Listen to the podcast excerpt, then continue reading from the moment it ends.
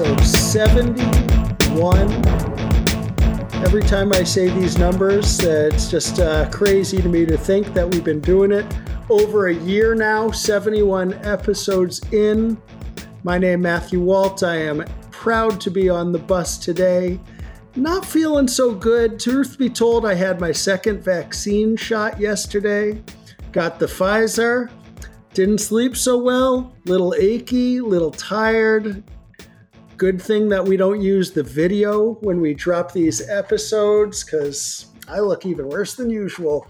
But I am now fully vaccinated and proud to be on the bus with some of my favorite people. Sad to say, Banks and Kyle are not with us today, but filling their shoes, we have some of the best people, some of our favorites, repeat guest number, I believe, 3 for each of them. Before I introduce them, let me start with the incomparable Sister Christine Dallas in the house. What's up, Dallas?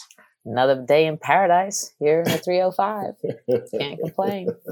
Excellent, excellent. I'm sure the water is nice and warm at the Venetian Aquatic Club today. Always, always. Excellent. And coming to us from Hotlanta, our brother Bailey in the house. That's what they call it. I am here, grateful, alive, wonderfully unemployed, but happy. And coming to us from his sister's house, where he is taking care of his 4-month-old niece. He does not look like he is on a lily pad in outer space this week. You may recall he did last week.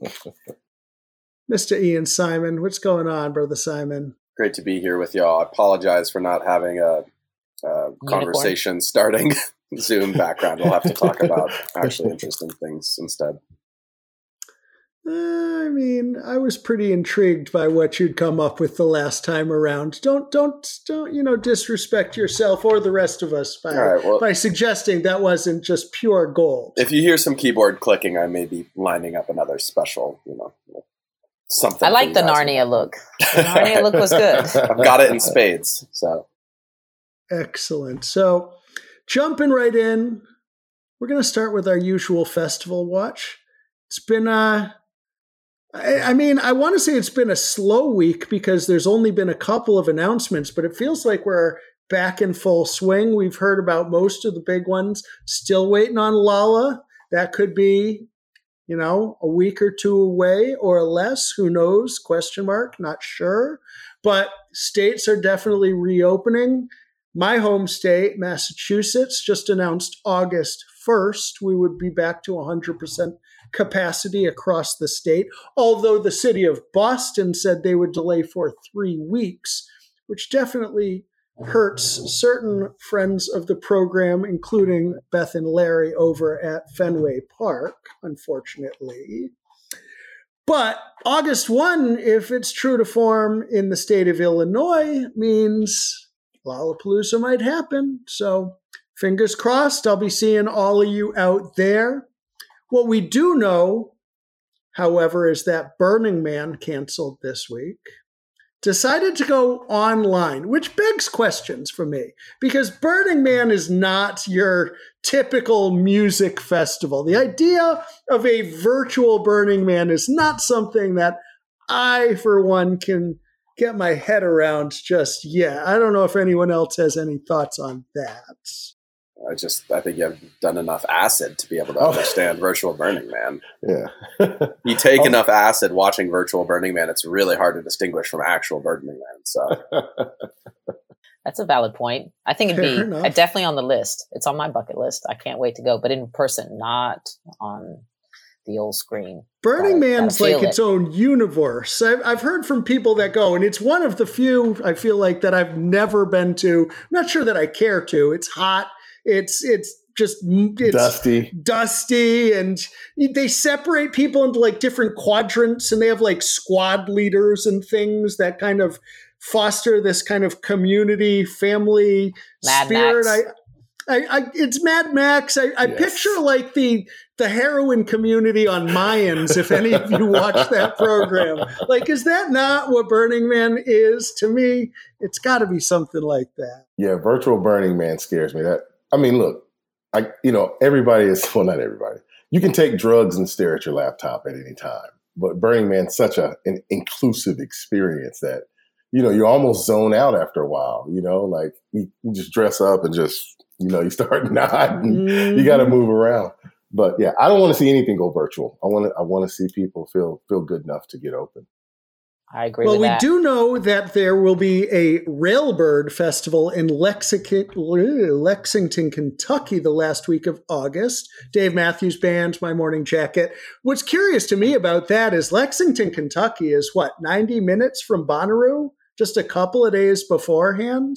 I mean, I guess Bonnaroo sells out no matter what, so another event in Kentucky, so be it. But seems like a lot of overlap in audience, if you ask me. I'm curious about all of these festivals that are essentially overlapping one another this year just by virtue of timing. They're all packed into like a 6-8 week window from late August through mid-October. And, so far most of them that we're seeing are, of course, in Midwestern states or Southwestern states, and of course Florida, because fucking Florida has their 3 Point Secret Project Festival.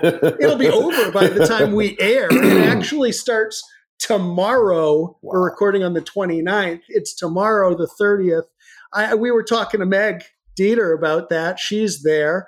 Emily May Okenden, our good friend of the program, also there.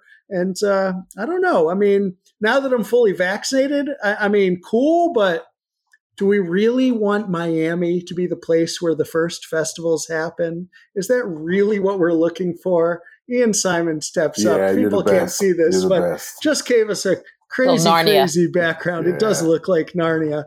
He is definitely a sci-fi weirdo, that Ian Simon. It's Studio Ghibli. It's Hayao Miyazaki. I love it. It's like the intro, like you're walking into Burning Man. Now I feel like I'm understanding. There it is. There you go. Dropping acid already. I need some drugs right now. And Matthew, teach me how to do this, Ian. Before you go, I was just going to say, as someone who lives in the South, you're talking about overlapping festivals. Here in the Southern states where I live, they can't wait to do anything you will allow them to do. So if there was a way to do a festival every day after each other, they try. So I'm interested as well to see, how this goes. Nobody's worried about, not selling because of, time frame. So we'll see. I'm interested. Well, separate from the festivals, I mean, we're starting to see a lot of large-scale tours announced. We're starting to see, especially in the country world, Luke Bryan just announced a tour. Garth just came out and said that he's adding more stadium dates throughout July.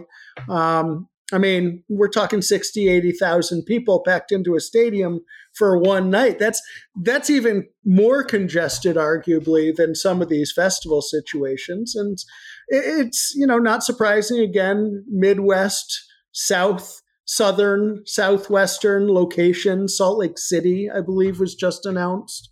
Definitely more red-leaning conservative states is what it is, but all good signs of things to come. So hoping everybody gets their vaccine shot soon, hoping we can get back to that semblance of normalcy.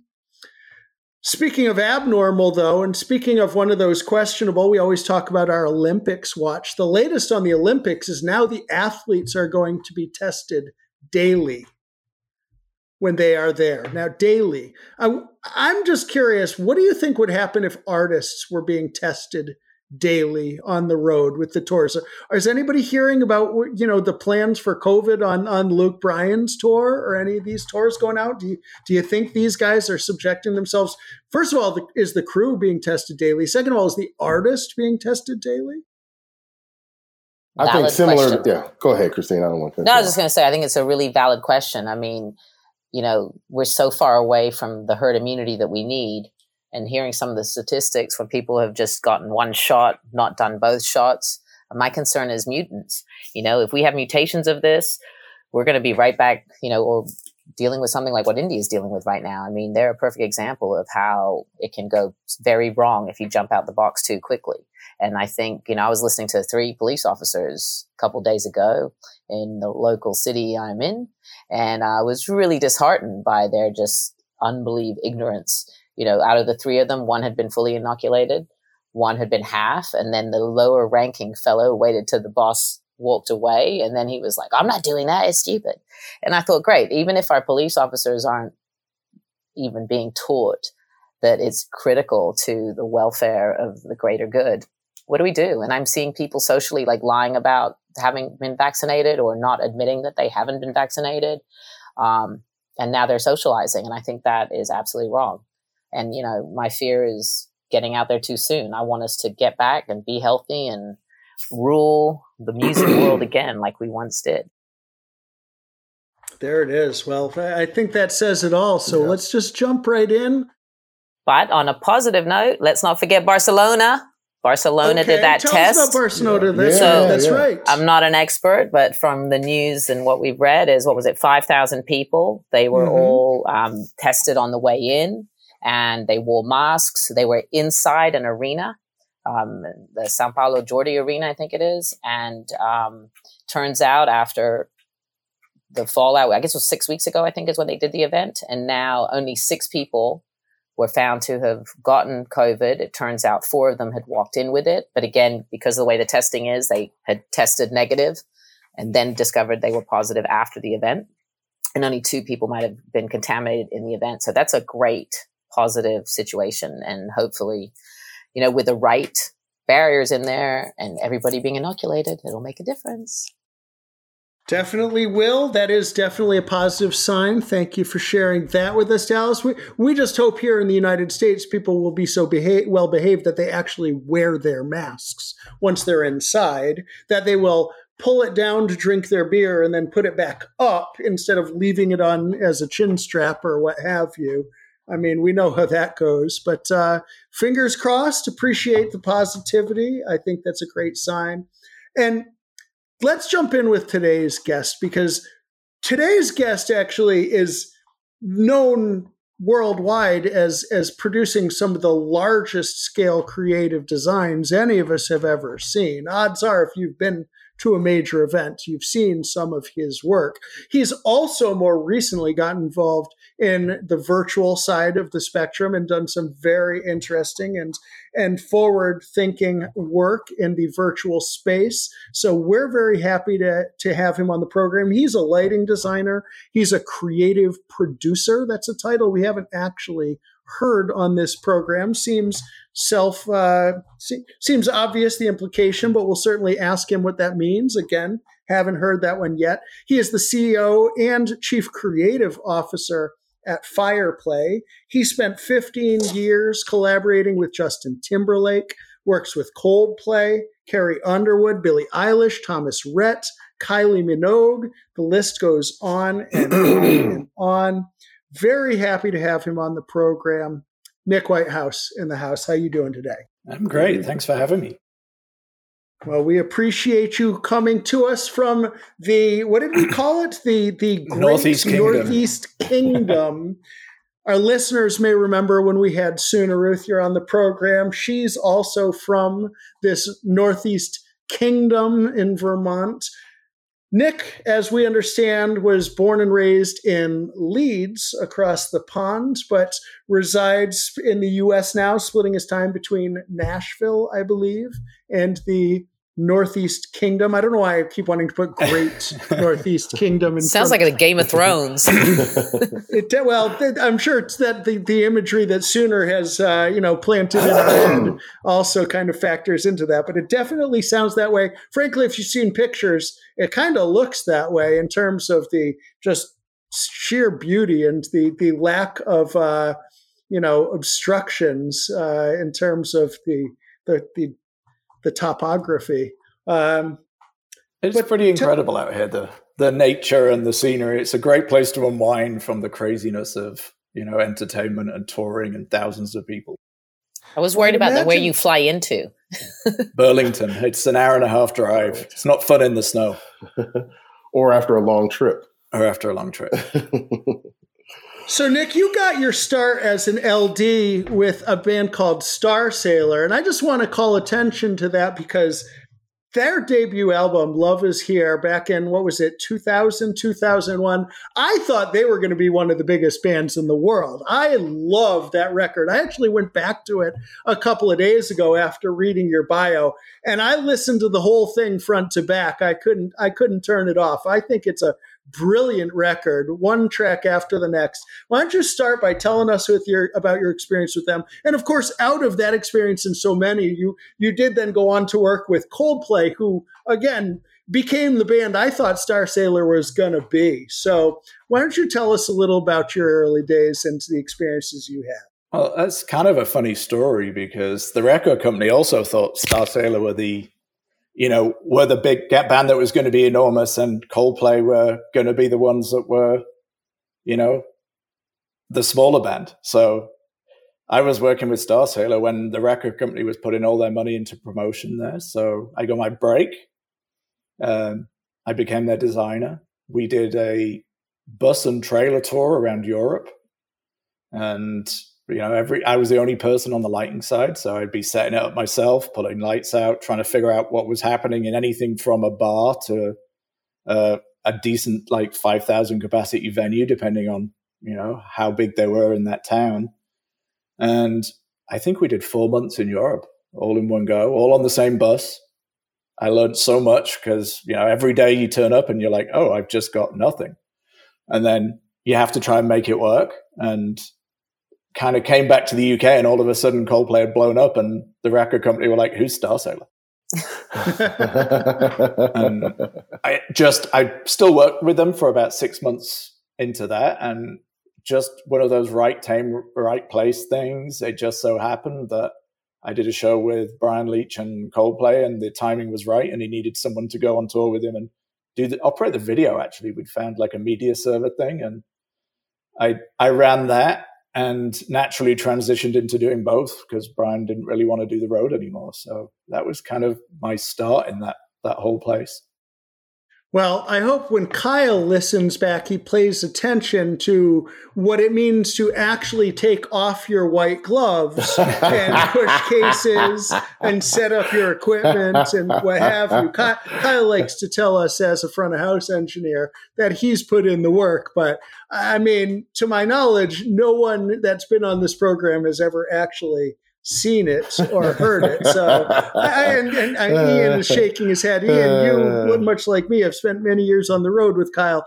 Has he ever touched a road case? Not to my knowledge. I mean, maybe to kick one out of the way on his way to front of house, but I would say that. I mean, I'm one to talk. I did 1.5 tours, pulling cases and building an LED wall. But I used to bring that up all the time whenever someone would give me a hard time about white glove. I'd be like, listen, I know how to put together an LED wall as if I'd done it on 8 tours when it was really 1 6-week EDM tour in small markets. But it teaches you what you like and what you don't, right? It does. I think it's pretty important too. As an LD, if you don't know what goes into setting up the show, you don't really know what you're asking someone to do. So when you get to an hour before doors and something's not working, and you're screaming at the crew chief to go up there and fix it, it's like, well, would you do that? If you're in that position. So I think you learn a lot, and fixing lights and things and understanding how they work lets you use them better. So that's where I always come from. I think that's excellent awesome. Advice. Awesome. So we talked in your intro about what must be a creative producer. Why don't you tell us how you define creative producer? So it's an interesting title because I think a lot of people use it differently. And a lot of people call themselves a creative producer because it's kind of been a normal thing these days. But the way I see it is you're that gap, you're bridging that gap between the creative team and the artist and the business manager. So you're right in the middle because, we all know if you allow the business manager to make decisions that affect, we know nothing ever fits in budget, so you have to cut somewhere. And if you let the business manager make that decision, they're going to cut the thing that makes the most impact to a show. And I think if you're the gap, if you're bridging that gap between artist, creative team, and the business side of it, you can actually make the cuts in places where no one notices. So you end up delivering a better show for the money than you would if you didn't have that role. And for me, that's the most important part of that. And it is going through the quotes with vendors, working on efficiencies when you're actually trying to turn the creative into a tourable thing, working with the production managers to make sure that they're happy with, you know, what you're delivering them. And it's not something they can't fit in the venue, because what's the point in it sitting in a truck the whole time and someone paying for it? And, you know, little simple things like, hey, if you make the shape of the stage less round and more squared or angled, it's going to save money and it's going to pack in a truck better. And it's like, well, no one will notice that. So yeah. But if you take away 5 lighting trusses, I'll make the video screen smaller, which is the easy thing to do because it's like a line item in a budget, then everyone notices and the show's not as cool. So for me, that's the rule. Two things come to my mind, excuse me for jumping in, that as you're saying this. First of all, you say creative producers is a common title, but I don't hear that very much. I hear creative designer. We hear about show producers, but a creative usually is somebody who pays no attention to the numbers, at least in my experience, knows nothing about the budget, and comes up with this opulent design, and then as the owner says, well, what do you mean this is expensive? So first of all, I just want to say I think it's remarkable that you're able to balance the creativity with budget, because that actually doesn't sound so common in my experience, and kudos for that. The other thing I would say, again, putting myself in Kyle's shoes, he's not here today. I hope when he listens back, I know what he'll be thinking. He'll be thinking, well, I know where they're going to cut from the budget. They're going to take it out of the audio, because that's what he's a front of house. Chris would say the same thing as a monitor engineer. What do you have to say to that? When you're building a design and you realize you need to cut a corner, are you going after the audio first? Be honest. Actually, I don't think I've ever gone after the audio. You know, what's the most important thing you go to a show for? It's to listen, right?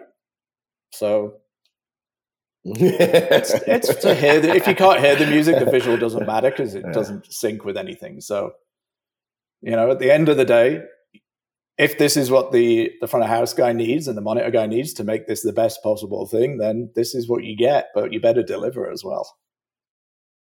Well, you definitely say all the right things, and I do appreciate that you threw in at the end, they better deliver. I totally agree. So let's just keep moving.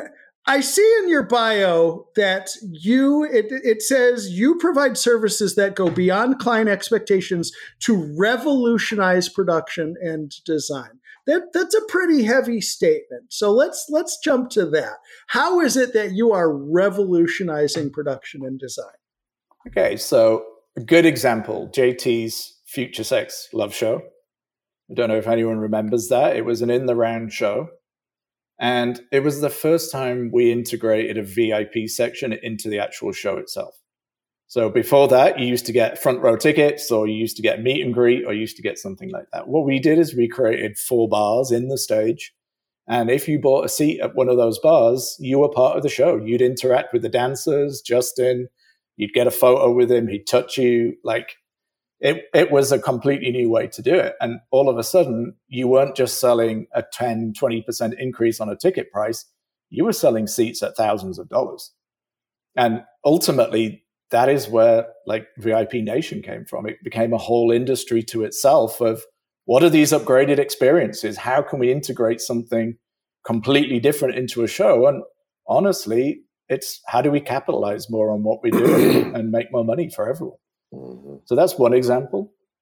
Yeah, I think that's an amazing example. I hadn't even considered that. I got to ask, can you give us another? Because that's a good one. I mean, we'll go back to, you know, we did a similar thing on Britney, but on the Britney Spears circus tour, it was all about performer flying and moving people around in the air. And we went to Cirque du Soleil to get advice on how to do it. And they pointed us to a bunch of companies. And none of them could actually do it and tour it in a day. So everyone wanted a few days to set up. It was a big, expensive thing. There was loads of pre-rig, and we didn't have the budget for it. So we kind of went with a concept of, well, what if we develop something like this? And we went to PRG, actually, who had a scenic department that only did Broadway. And they did a lot of the performer flying on Broadway. And I'm like, how do you do that? And between us and all the ideas we had, we developed this whole new winch system that we could actually deploy in a day. It came under the weight limit of the building. And we ended up with 14 axis of performer flying on a show, and CERT came to visit us to ask how we did it. Nice. Good stuff. Impressive. Very impressive. I like Very that. Good. I always like finding new technology or new ways to do things, which kind of comes back to the creative producer role is how do we do something and actually make it affordable to tour and physically possible to tour? I mean, it sounds like in the JT example, you figured out how to actually pay for what you designed too, which is more than impressive. So let's kind of stick with the same basic theme. I read this quote in an article you did, and it really jumped out at me, and I have to ask you about it. You said, perhaps you're selling the best thing in the world, but unless the people who are buying it understand what it is, how it works, and how it benefits them, they're not going to stop doing things the way they always have. People are creatures of habit. So impart wisdom on us of what that means and how you sell through these visions and really make that happen. And that's the hardest thing we do, right? It's trying to change how things are being done, because it's really easy to say, well, we did it like this on that, as a tour. And when you try and change the way things are done and you try and kind of say, well, there's a new way and there's a way that we could do this and make it easier on everyone, that's when you get that resistance. And that is the hardest thing to sell. And sometimes it's like, for example, you use a certain staging company, they're twice the price or four times the price up front. But every single time you load in, you use less crew, you use less trucks, you don't have to pre-rig, you don't have to change the building and re-over-engineer the building. It's all thought about up front. And actually selling that into an artist or a manager is the hardest thing we do. It's like, you've got to fork out, 5 times the money up front, but over the tour, you'll save it. And that's kind of I don't actually know how we sell that, because 50% of the time it's successful, and 50% of the time they go, no, we're not going to pay for that, and then complain that they're getting all these extra costs as you're touring. And it's like, we did tell you that. Here's the email, or here's the conversation, and oh yeah, sorry. So it's probably the trickiest part of doing something on a big scale with people that have seen it done another way and are like, well, I always do it like this. It's like, okay. What made you so wise? Was it because you had great mentors coming up, or interesting, and you kind of learned from their experience? I worked with some really great people that completely understood, either the creative side. They weren't all the same people. So the creative side, I learned from a number of people, but then the business side, I learned from another couple of really incredible people that were thinking differently. They were ahead of the change that we went through, where touring went from being that promotion that sold the album to actually being the multi-million-dollar corporation that made all the money for the artist. And they kind of pioneered that and tried to make it as efficient and streamlined as a real business would be. And following that lead, it's kind of like, well, it makes sense. And I can do both because I see both things. I think it's impressive that you pay homage to the people that have helped you along the way. But I also see this common thread in everything you've told us so far. And I saw it in a number of interviews that I read up on you in advance, that you work, I would say hard, but you work effortlessly at effectively trying to position what you do as different. Mm-hmm. So how is it that you and Fireplay is different? I think the cool thing about why we're different is we approach things as unique every time. There's no, we started from this, or we know how to do a show. This is a great shape of a stage. Like, the one thing that I really like to do is listen to why we're doing that album campaign, or what's important to the artist, or what's important to the brand, and what we're trying to say, and what are their aims. And then really everything's unique and custom to that. and we start there. And that's what makes Fireplay different to everyone else, I think. I'm sure there are lighting designers and there are stage designers that do that as well, but we do everything. So we can, from the concept to actually delivering opening night, we can just take care of the whole thing internally, and it saves a lot of people fighting over, well, I want this or I want that. And we just have those internal fights and figure it out, and no one sees it. So for me, that's what we do very differently, is we always strive to be completely unique and deliver things that just haven't been seen before. If it actively, sometimes we look around to see if those ideas have been done. And if they have, we'll try and find something else, because we don't like to copy. We like to try to come up with those moments that people remember.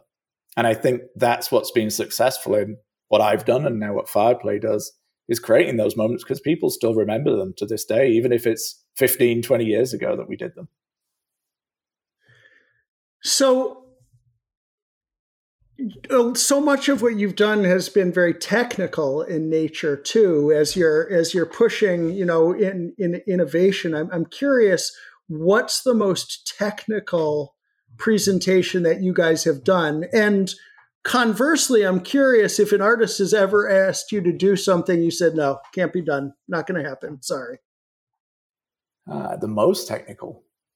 I don't know. That's a hard one. I mean, early days would have been that first Coldplay tour I did. We had the first ever media servers. It was called a rad light. It was way before like Catalyst and things like that. And we saw it, and it played back really crappy graphics. And my first question to the owner was, can we do live video through it? And we developed this camera system of basically black and white security cameras that we could put on little fixed tripods. And we botched together some switches and things. And the lighting console ran this whole video show for that tour. And I think that was 2002. And technically making that work and figuring it out, I think, was the hardest, definitely the hardest at that time, because it crashed all the time. And it wasn't really ready for what it was, Windows 3.1 or something that it ran onto, which was not made for video. So, it was that was pretty technical. So I got a question. So being that I know you have the technical down, right? And you have mentors that taught you, here's how you can do this, right? Who taught you, or how did you get your ability to deal with the artist? Because I find that, like, you are a creative person as well. And two creative people can sometimes clash in weird ways. And we know with artists, we are beholden to that artist, right? So coming from that, when you have an artist come in, whether it be a rehearsal or just your first design, when you're sitting down with them, obviously you have a million different ways you can talk to them. Like, who taught you, like, hey, just so you know, this guy's a nut. And he might come in drunk, but he really knows what he likes, or whatever their thing is. Like, how did you learn how to deal with artists? I don't know if I ever learned. I mean, coming from like Leeds in the UK, I never really followed celebrity. Yeah. So I just treat everyone like a normal person. And I think that helps. Like, I'm not afraid to have the conversation or be like, no, we're not going to do that. Or explain to me why you're thinking that and let me give you some options. Like, I think it just comes from the, like, not being awestruck and having to say yes to everything and then not deliver. I've always been, okay, cool, yeah, we can do that, but what if we did this? And, that from my point of view, I think it was just a natural, like, not flustered by the conversation you're going to have, and just be honest and kind of figure out together what you want to do. Well, now, wait a second. That goes back to the second half of the question I asked right before, which you didn't actually answer. If there's ever been something an artist asked you to do and you said, had to say no, or you couldn't deliver it. I don't think I've ever said no. I think I've probably said, let me try and figure that out.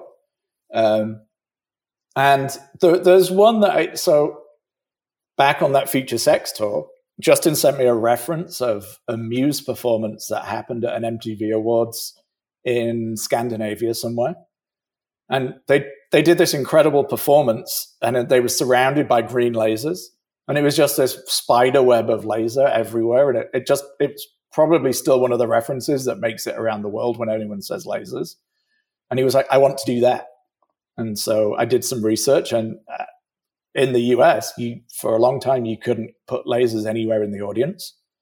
So we did maybe 3-4 months of research, tried to make it happen, couldn't make it happen.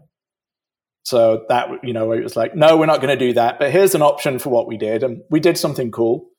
And then when we came back to his 2020 tour, which was 8 years later, I managed to deliver that green laser thing that he wanted. It was just like, hey, I found a partner who knows how to do this.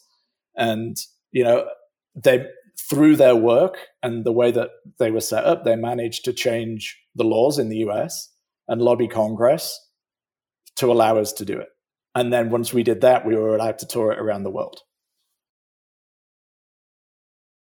So I said no, but then followed up and made it happen later. So I have a funny question. What about those bracelets on Coldplay?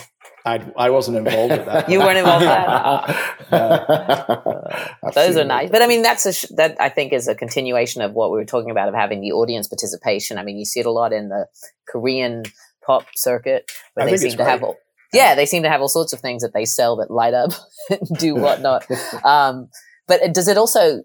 do you find like that takes away from some of the creativity from the show side, or do you think it's nice to let the audience participate? I think it adds to it. I mean, just like you said, people getting involved in the show, that's why you go to a live show, right? You go to experience the music, not just watch it. So if you've got a wristband that lights up, you're going to put your hand in the air when it lights up, and you're getting people involved in it, and they're like, hey, I had this. And I think sometimes you leave with them and they keep flashing, and it's just like, hey, cool, I got this little thing, you know? So I think anything you can do to get closer and bring people into a show is what helps them remember the experience they've been at. So we keep talking about these big, impressive technological feats and advancements and innovations. I'm curious, all of the talk in the last few weeks of the pandemic, that the newest hot button phrase, the newest hot button item that everybody's talking about in touring is sustainability. So I'm curious what it is that you're doing from a creative perspective to take these massive, opulent, creative designs you're coming up with and make them more sustainable, to reduce the environmental footprint, to reduce the power usage or what have you, the personnel on the road. What tell us about that? Yeah, it's a really interesting conversation, because I think it's been happening pre-pandemic, but no one really got into it because there was no need to. And now we're coming out of it, we're seeing that, you know, it's definitely on everyone's agenda now. So one of the great things that we've learned over this last year is how to adapt and how to, you know, embrace technology in different ways. And people have got a lot more used to using technology to experience things. So I think as we come back, there's this hybrid world between virtual and live that we can use to extend experiences and kind of reduce the amount of physical things we need, because we can extend, you know, we can extend things really crazily into like augmented reality, or into just like a mixed reality type situation. And I think you pair ideas like that with new technology that suppliers have been developing while, you know, they've basically had a down year to concentrate on R&D. They've been coming up with new light sources that are lighter and use less energy and pack smaller. So you reduce the amount of people you need, truck space, things like that. I think all of that coming together is going to make these things, you know, allow us to do really creative things with less equipment, less electricity usage, and kind of, you know, less trucks going around the world. Well, a company that we talk about around here, certainly I've known them for a long time, and one of the first guests on the program when we started was a gentleman named Adam Gardner, who, along with his partner, Lauren Sullivan, founded environmental 501c3 called Reverb. And Reverb got written up in a Pollstar expose just last week, I believe it was. They did a big green issue. But to the point about, you know, talking about sustainability since pre-pandemic, Reverb's been around since 2004. It took 17 years and a pandemic for them to get an article in Pollstar. So I agree that the conversation about sustainability has been going for a while now, but I got to push back a little bit and say, how quickly are we really going to be adapting these sustainable approaches to doing business? And with respect to the virtual and augmented reality options, I, of course, love that in theory, but how far off are we really from having that technology at our disposal to bring it into a show on tour? You know, in the near future where venues are set up with enough internet service, where people have sophisticated enough phones or Apple glasses or what have you, that they can actually experience this immersive, virtual, augmented experience the way you envision? Exactly. That's a great question. I mean, I don't know, to be honest. There's a lot of research that I'm currently doing into that. I think it will take the right artist, and I think it will take the right tour, because it's going to be a leap of faith. The first person to do it is definitely going to be, testing the waters and seeing if it's something that works. And in terms of changing from what the way touring was in 2019, I think there's a whole bunch of artists that are just going to go back out and resume those tours that were designed the way they were designed, and just start back up again and go out. And I think there's going to be, there's two completely different schools of thought. Some people are like, hey, everyone's just going to be excited to go back to a show, so we'll throw anything at it and they'll just turn up. And then the other side of the people is like, hey, so everyone, like, the world's changed, so we need to do something different, and we need to show people why they miss live events so much. And I think there's no one in the middle. It's like one way or the other, and it's going to be one of those forward-thinking people that says we need to show why people have missed live events so much that will take this on and might set the way for people to follow. Well, I appreciate the honesty. I think you're right. And it does take one sticking their neck out and saying, we're going to do it like this, trying something different. And I think the technology is there. The question is it in the hands of the people yet? And who has the creativity to do it? And I think you have to give them the reason to take the technology. Like, look at VR. It's been around for years. Headsets have been around for years. Not many people have them. And there's no reason for, the average person, there's no reason to have a VR headset right now because the content's not there. Have you guys tried anything in the AR space yet? I feel like there's something interesting there with an extra layer of video in it. I remember a couple Coachellas ago, even at the Sahara tent, they had like in between sets, a couple like well-rendered, but not super narrative-driven like experiences that you could have just on your phone within the Coachella app. And I feel like there's so many opportunities to bridge not only like a layer of content and creative design, but also give some of that interactivity that we were talking about with the bracelets earlier, right? It's like it's a phone that potentially could be controlled by the artist and help the show flow. I mean, have you guys dipped into that at all yet in any way you could talk about? Yeah, we've played around quite a bit with that, and we have some ideas, but we're going to go back to that question of how do you persuade someone to spend all the money up front, because it's not cheap. Yeah. It's actually very expensive to develop good AR and to figure out a way of integrating it into a show where it's very nicely done. Otherwise, you're right, it looks like a cartoon, and people are like, oh, okay, I'm done with that. So I mean, yeah, you couldn't get phone calls at festivals sometimes, let alone bringing in that kind of content. Which is the whole other thing. It's not just making it cool to the phone. It's all right, what's the infrastructure? How do you make this work in that environment? Right. We know it's possible because, you go to the Super Bowl and you can stream anything you want. So like they've just made the effort to allow you to do that where most arenas don't. I was just going to ask though, the actual fixtures themselves, when you talk about creating more greener fixtures, for lack of a better word, are they expensive to make from the beginning stages?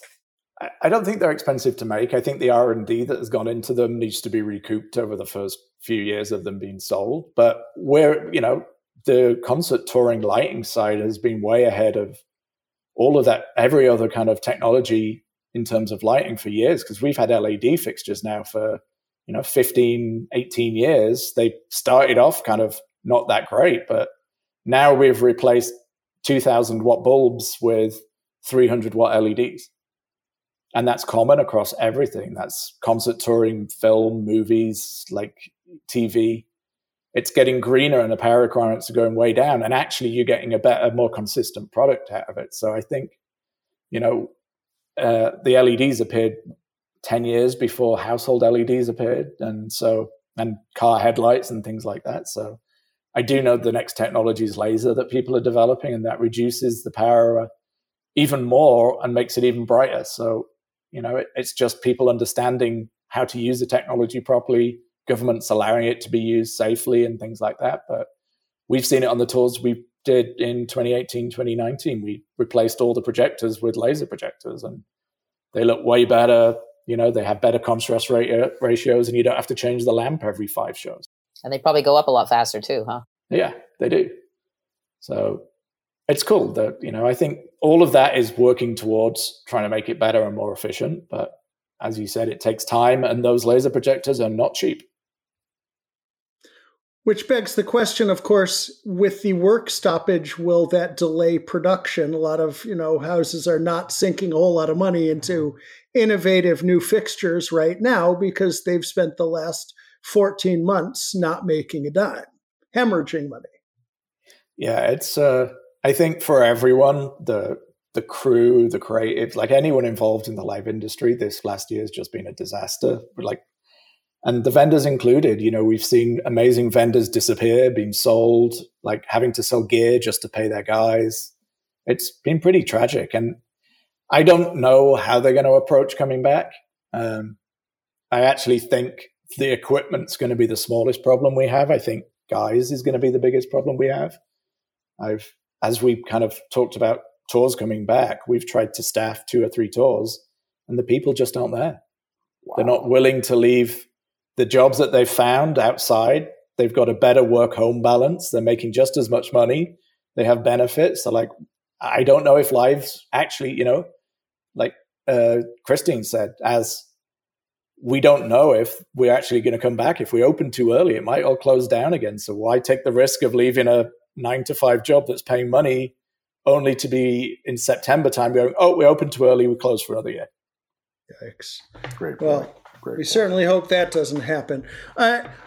I do want to ask, sticking with the theme of sustainability, are you finding any resistance from artists when you talk to them about a more sustainable approach? And I'm thinking specifically about you work in country with a number of different country artists. Certainly, Bailey, you work with Chesney.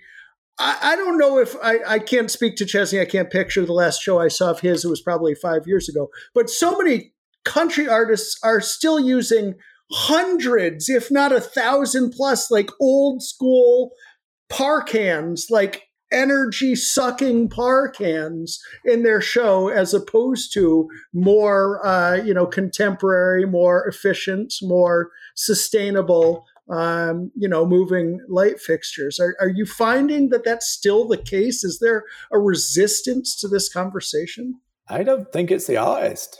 I think that might be the designer, because any of the country tours we've done, we've put energy efficient lights on there. We've tried to be considerate in our design. Like, I think it's just, you know, the lights, you know, are kind of your toolbox. So sometimes it's just going back to those ones, or you want that specific look, you know? There's no reason you can't replace an old school parkan with an LED parkan and make it look the same. You just have to use the right vendor and spec it right. And you have to know how. Yeah. It sounds like the whole, we've been doing it the same way for 40 years, why would you change? But the list of reasons why we should change is growing. So let's talk a little more about virtual, because one of the pivots that you've done since the pandemic has been the creation of the virtual crowd. Tell us a little bit about that. So the virtual crowd actually came from you know, a place of more a client coming to us asking to do something. So one of our clients came to us and said, I would like to do a choir, perform in front of a choir. All the choir members need to be at home. I would like to play in front of an LED screen and be in sync with everyone live. I was like, okay, cool. So obviously you go away and you try and research everything that's out there. You look at all the platforms that exist. You look at all the companies that are supplying something, and none of them could do that. You know, we auditioned 20 different things, and latency is a massive thing, as we know, because we do these Google calls and Skype calls, and you always have to do that extra gap now to allow someone to talk. So we kind of set upon a mission to figure out a way to do it in real time. And we went through a couple of different companies, and then we wanted to develop it ourselves. And as we got through the process of making the choir work, we were like, well, what if we could do real-time audiences to these virtual shows, and started developing that idea too? And weirdly, the choir thing went away, and the audience need came in, and we started seeing sporting teams saying, how do we do a virtual crowd? So, you know, we spent some time talking to the leagues and saying, well, we could do this and do that. Ultimately, they went with different people, and no one really figured out the latency side. And then we found a partner who was actually doing it really well, and they fit the music industry as Clare Brothers, you know. They were really good at technology, and they developed a pipeline that their back-end virtual live audience system has a latency of like under 0.2 of a second, like anywhere in the world. It's crazy. It's like talking to a person as though they're there. And we managed to integrate that into the process that we were doing to make it look amazing and give all this flexibility in design.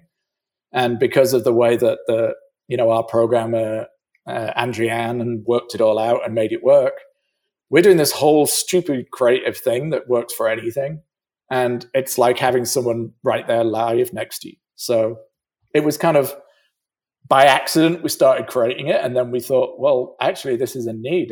And weirdly, most of the things we're doing right now are corporate meetings where they used to fly 500 people to a location and do a big conference, and now we're doing it virtually. And one of the CEOs we did it for, who was super skeptical and said, yeah, we're going to do this, but as soon as we can get back to real life, we're going to do that, came up afterwards and was just like, actually, that was perfect. We should always do this. Wow. Which I think is cool. And I know a lot of the virtual production solutions and a lot of the virtual live streams, one of the drawbacks, especially for the performer, was being either in front of a green screen or being in a kind of clinical studio with no sort of real-time feedback. It was one of the hardest things. I mean, especially like I remember seeing EDM shows and DJs, especially there was that disconnect because it's such about crowd feedback and the idea of like jumping up and down in a room with three people 40 feet away from you with masks on is so like intangible. And really, I mean, sometimes it was a cool, different experience, but it really didn't replicate what it was like to have that real-time feedback. But Coldplay kind of solved for that a bit, right? With having a little more of a room feel. Yeah, and there's two things that do that. Like one of the artists we work with described the last live stream they did was what someone watching my dress rehearsal, because there was no adrenaline. Like, you know, they didn't, and that's what makes, you know, that's what takes me from 80% to 100% of who I am. And so when we do the virtual crowd thing, it has to be live too. So a lot of the live streams we watch that are called live streams are actually pre-recorded, edited, and just put out at a different date. So with virtual crowd, you have no choice but to do it live. So we did a cool test case one at the beginning of the year to try and show it was really easy to do with an artist called Lindsay L. And we actually did it to try and put people back to work, raise some money for a couple of charities. And she was gracious enough to promote all that stuff, which was awesome. But we got to, you know, it was 8:00 showtime. It was 30 minutes before. And for the first time in a year, everyone was just like, holy shit, I'm nervous. What if it goes wrong? Because all the other stuff we've been doing, if it goes wrong, you just re-record it. Yeah. And like here, it was like, oh, it's live. And in the first song, one of the packs failed on the musicians. So the audio guys are running around everywhere. And afterwards, everyone came back and they were like, that's the closest we've been to a live show in a year. And I think also for the performer, they were like, me too. I was like, I was nervous. If it fucked up, what was I going to do? Like, and then they were getting the instant feedback of people cheering between songs and shouting out and things because they hear it all in their ears. I think there's something freeing about that too, right? Like when you're live, you got to just keep going. Yep. Like if a pack falls, you just like, and there, it is an adrenaline, a function of adrenaline. But it's a different kind of pressure too, because I know that when you have the capacity to take a take three times, there's this kind of perfection that you seek for, as if you yep. need to have it perfectly out of the box, as opposed to a live performance, which is sometimes messy. But yeah, and I think fun. That's what makes it cool is you are seeing a live performance live, and you can feed back into it. And one of the great things that came out of Virtual Crowd, and it was one of the things that.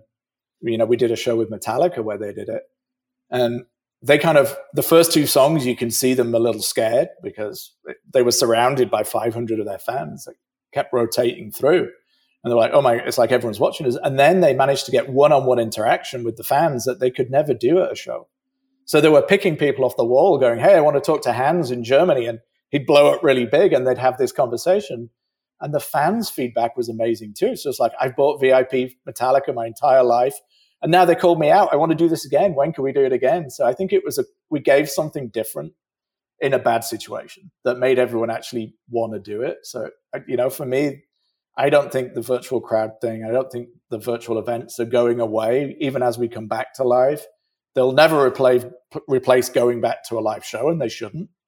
But I think they're a new tool that people can use to promote the live show or promote new music or kind of do cool fan club things. And get closer to their fans. So, we learned a lot. I had one more nerdy question just about solving for the latency side of things. Is it a lowest common denominator kind of thing where you go with the in real time looking at the sort of lowest latency from some of the crowd and try to match that? Or do you bring everyone's speed down to a consistent level? Is there anything you can talk about on the tech side to solve for that? It's actually more distributed, so you get everyone as fast as you get. Obviously, you can't fix someone that's got like 2G on their phone and they're calling in for an iPhone going through a tunnel. So, I think we'd say that 90% or to 95% of the people are completely in sync in almost real time. And as those people catch up, they catch back up to it. Mm. But to be honest, we've not really, as we've done quite a few events with it, we've not had anyone that's not been really well in sync. And there's the whole moderator side to it too that. We can test people's connections. We can see people who have a bad connection, and the moderator can go on one-to-one with them and help them get it better. If, the ones that have great mic connections and headsets that won't feedback light up green so the artist knows who the best people are to talk to. Like, there's a whole bunch of stuff that goes into that system that makes it a good user experience and makes it great for the artist too. So you don't have those awkward, oh, I can't hear you, or your mic's not on, right. mute. Like, right. all that's taken care of in the back end. And you'd also don't get the people that you don't want on the screen, like getting naked or holding up signs. Gotcha. So you've got like a dashboard sort of out of view of the end user experience and the end user experience. And it's all remote too. And the cool thing about that is, you have, it depends on the event. So TV events have more moderators to people because obviously you don't want brands or Coca-Cola cans or something on a screen in a studio. To live events have a few less, but all the guys that are moderating this are out of work, audio guys and lighting guys that would have been on the road. So they sit at home, they log into their computer, and they get paid. So then what's the next step? What's the next thing with the virtual crowd? I mean, where does that technology go? And does that get combined into the live show experience on the road? What's the future hold? I think so. And I'm working on some ideas for that right now. So I definitely think there's an application. It's the same as we've been talking about, bandwidth in arenas and stadiums is going to be a thing. And then also making it worthwhile for someone to want to do that. So I think there's a lot of steps we have to work through to figure out what that product is, but I do see it playing a part. Okay. I mean, the simple one that we can talk about right now is you could do a virtual meet and greet, How comfortable are people going to be that close to a whole bunch of people? But on Metallica, we did meet and greets where people would be put in the middle of them. They'd have a pro photo taken. It would be sent to them. Like, it was actually pretty good. Wow. That's a great idea. Like that, what we don't want to do is say, hey, this replaces live, because it's not going to replace that. We all know there's nothing replaces standing there, watching someone on stage, feeling the air move, feeling the lights hit you. We've seen virtual can never get close to that. Even virtual reality, all of that kind of thing. You just have to be there. And I think that what's going to be the cool thing is how to make it fit in So it doesn't feel like we're forcing it or it's taking away from that live experience, but adding to it. There were a fair few of like virtual concert experiences and different approaches to live streaming that popped up over the course of the pandemic, kind of with different use cases and I think different pros and cons. But were there any that stood out to you, any that you saw that maybe you thought were either creatively interesting or technically interesting, or you could see down the line interfacing with real world performances? I don't think there was any that would interface with real world. There were some really great ones, like AJR was good. You know, Dua Lipa was really good. The Billie Eilish one, if you wanted to see what XR could do, was fantastic, you know. And they're the kind of ones for me that stood out, and the ones that kind of were like, okay, if you're going to do it, this is how you do it. Obviously, you know, Katy Perry did that incredible Idol thing. And so, you know, I think there's been a lot of development really fast in that technology, which again is more tools to use as we move forwards to do different things. Like, you know, if we hadn't had the pandemic, we still wouldn't really know what XR is, and people would still be just using it in movies to do car chases and things. And now it opens up, you know, a whole host of things for music videos, for like performances on late night shows and things like that. It's like everyone's discovered this whole new way to do really cool things, and it has its place. You know, I don't think it is the answer to everything, but it's like all the other tools we use in live, everything has its place for what we're trying to use it for, right? You know, you use this piece of equipment for this song because that's what it's for. So, I mean, for me, I like the virtual stuff. I got bored after a little bit, even, you know, it's like watching a TV show, right? There's a reason MTV doesn't show live music all the time. It's because it doesn't get ratings. You're not going to fix that. No, I think kind of along the lines of what you're saying, it's just like a hug. You know, everybody needs a hug every once in a while. And yeah. It's, you know, it's part of the real experience. But I think one question I was going to ask you is one of the greatest enjoyments of the pandemic was your posts on Facebook. I know that sounds so cheesy, but, you know, when times where I was just like, oh God, this is hell. And, you know, just kind of sitting there in misery, you would post something about a show. And it was just that basic instinctual primitive thing that you were able to touch into of the experiences that you had. But I found it so uplifting, and I know many other people did because I saw them, you know, liking it. And how were you able to find that in you in the despair that I think we were all feeling? You know, what was great about where I was, I had this little team that constantly worked on this virtual stuff, so I was busy. And what I wanted to do also was, how do we help people? Because, you know, a lot of my friends were in very bad situations and didn't know what to do. And I made an effort to get in touch with the Save Lives Now event campaign, the We Make Events thing. And it's just like, what can I do? And they're like, try and help raise awareness. And I'm like, I have tons of pictures. I'll post them with funny stories and see if that helps. Because we did realize really quickly that no one understands what we do. Like, it means Absolutely. We actually did our job great, because people just think Absolutely. An artist turns up on a bus and walks onto a stage and they play a show. They have no idea what goes into moving one of those things around the world, and, you know, just how many people it really takes to make one of those things amazing. And I agree with you. That was, and they still don't, honestly, no matter how much stuff we put out there. And it's okay. They really just don't understand. And like, even my mum doesn't really know what I do, and she's been to a ton of shows and seen what I do, but I think it's hard to explain to anyone that this is a career, and, you know, it's a long, hard career path to get to where you are in it, and there's a lot of work every day to maintain it. And to put on some of those incredible shows that we do, it's 200-300 people working 18-hour days without stopping that love what they do. Otherwise, what's the reason to do it? And without all of them, it wouldn't happen. Like, it is truly a team that needs to make that happen. And I know we've worked on some crazy shows there that, like, sometimes you don't think it's going to happen until the artist walks on stage. And for the day off, you don't see anyone because they're all broken.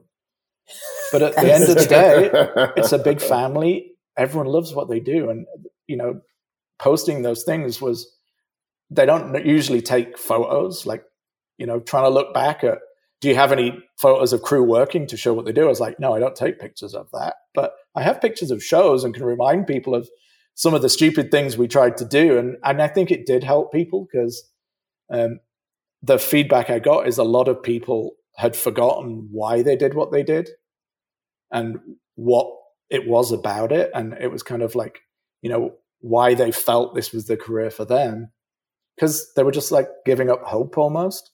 And then seeing stuff and remembering those stupid stories, like, you know, someone losing a toe because we did a water show in Scandinavia at minus 30. It's just like, oh, I remember that. That was cool. Oh, that tour was incredible. And you know, you start a conversation and the pictures and the social thing would turn into a few Zoom calls with that crew on a Zoom call, having a few drinks and shooting the shit. And I think that really helped everyone. It helped me for sure. You know, it was like that, oh, we don't talk to people unless we meet them on tour. And it kind of created an excuse to be like, hey, we should just, you know, Zoom in this person. We should talk to them. And you find them and they're like, you know, they send you a message the next day going, I'd forgotten how much I miss talking to people. So I think it was cool. And it was the little bit I could do because, you know, obviously I have tons of pictures and stupid stories. So I could just talk about them. I didn't know people would like them as much as they kind of did. Yeah, I found it very inspirational. I thought it was wonderful. And, you know, because just like you say, we've spent so many years hiding what we do. You know, it's been a secret. And I think this has been a real eye-opener. You know, I mean, I made a joke the other day. I went to go do my taxes with someone I didn't know because I couldn't afford the other accountants that I'm used to paying for. And my God, at one point she was like, so is that waste management that you're in? And I'm like, yeah, it might as well be at this point. You know, because it's just, you know, you just find yourself. Nobody does understand. And even, and you miss, I mean, we've talked about this a lot on the podcast is how it's kept us alive because every week we've got another fabulous person talking about their pathway and their career. And, it, you know, we're just even speaking the same language where, you know, I find myself saying copy all the time and people are like, what? Yeah. I'm just like, oh, whatever. Yes. Yes. You kind of tend to forget how many incredible people there are in this industry. Like brilliant minds. No one's an average person, like not even, you know, from the youngest person on the bus to the end of it. There's a reason they've got into this industry and everyone in it's unique and cool to talk to. So I think that's what we miss the most, isn't it? It's just like, and I think that's cool. What you guys are doing is keeping that going, that people can hear it and just remember why they want to get back on that bus. Absolutely. On that note, Nick, we appreciate your thoughts. We appreciate your perspective. You hit the nail on the head. We come here, hop on the bus every week, talk to our people, reconnect.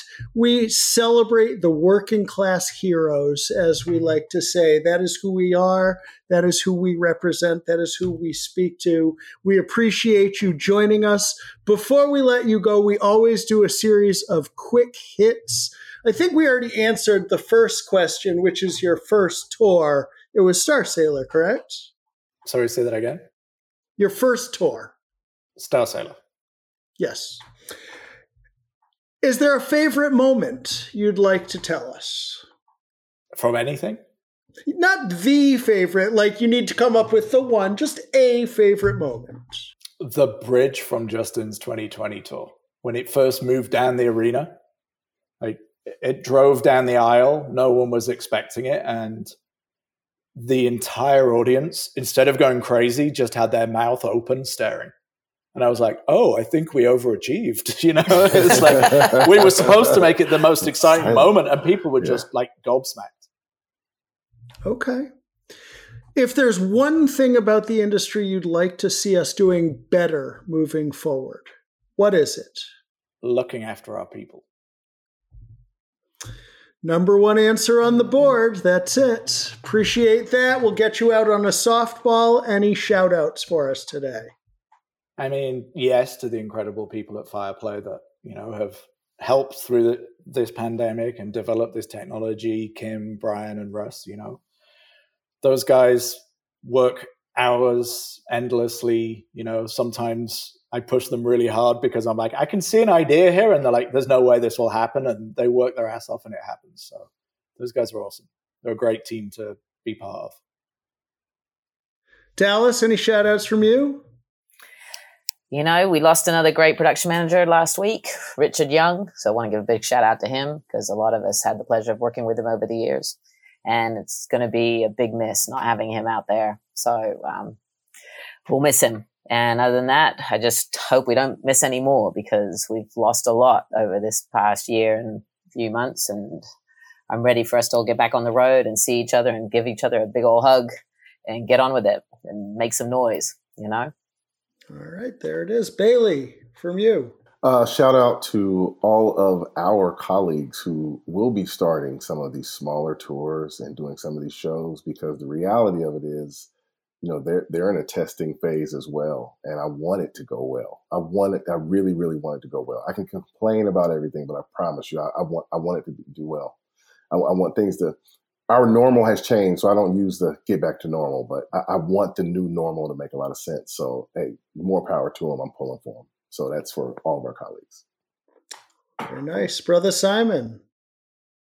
I shout out that group of people Nick was talking about earlier that maybe found something during the pandemic that was stable and now in the position wondering whether they're going to go back on the road and having to make that choice. I don't think we should underestimate how complicated a position that is, especially because there's a passion associated with going back on the road that's hard to resist. But if you have stability and you got people to provide for, it's not the easiest choice in the world to make. So, I don't want to underestimate how complicated that decision is, and sort of knowing when to make that plunge and get back into it and knowing the longevity of it. I wish those people peace of mind, and hope to see them out there, but also understand if they got what they're going, and see them on a Zoom or something.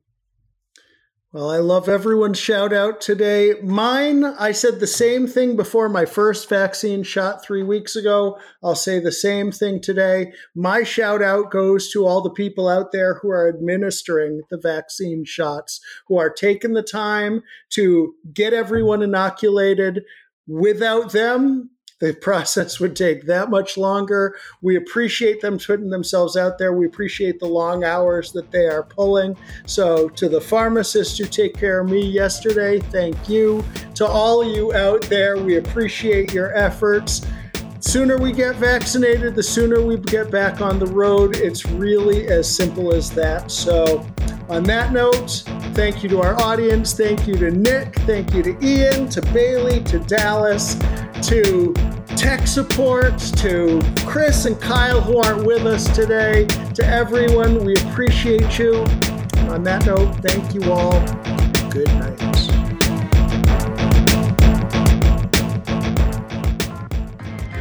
Hey, this is Tech Support. Want to make sure you never miss the newest from Hustle Like You Broke? Follow us on Twitter, Facebook, and Instagram at HLUB Podcast, and sign up for our mailing list by going to hustlelikeyoubroke.com/join. You'll get updates about new episodes, bonus content, exclusive offers, and information on how to become a part of the music industry.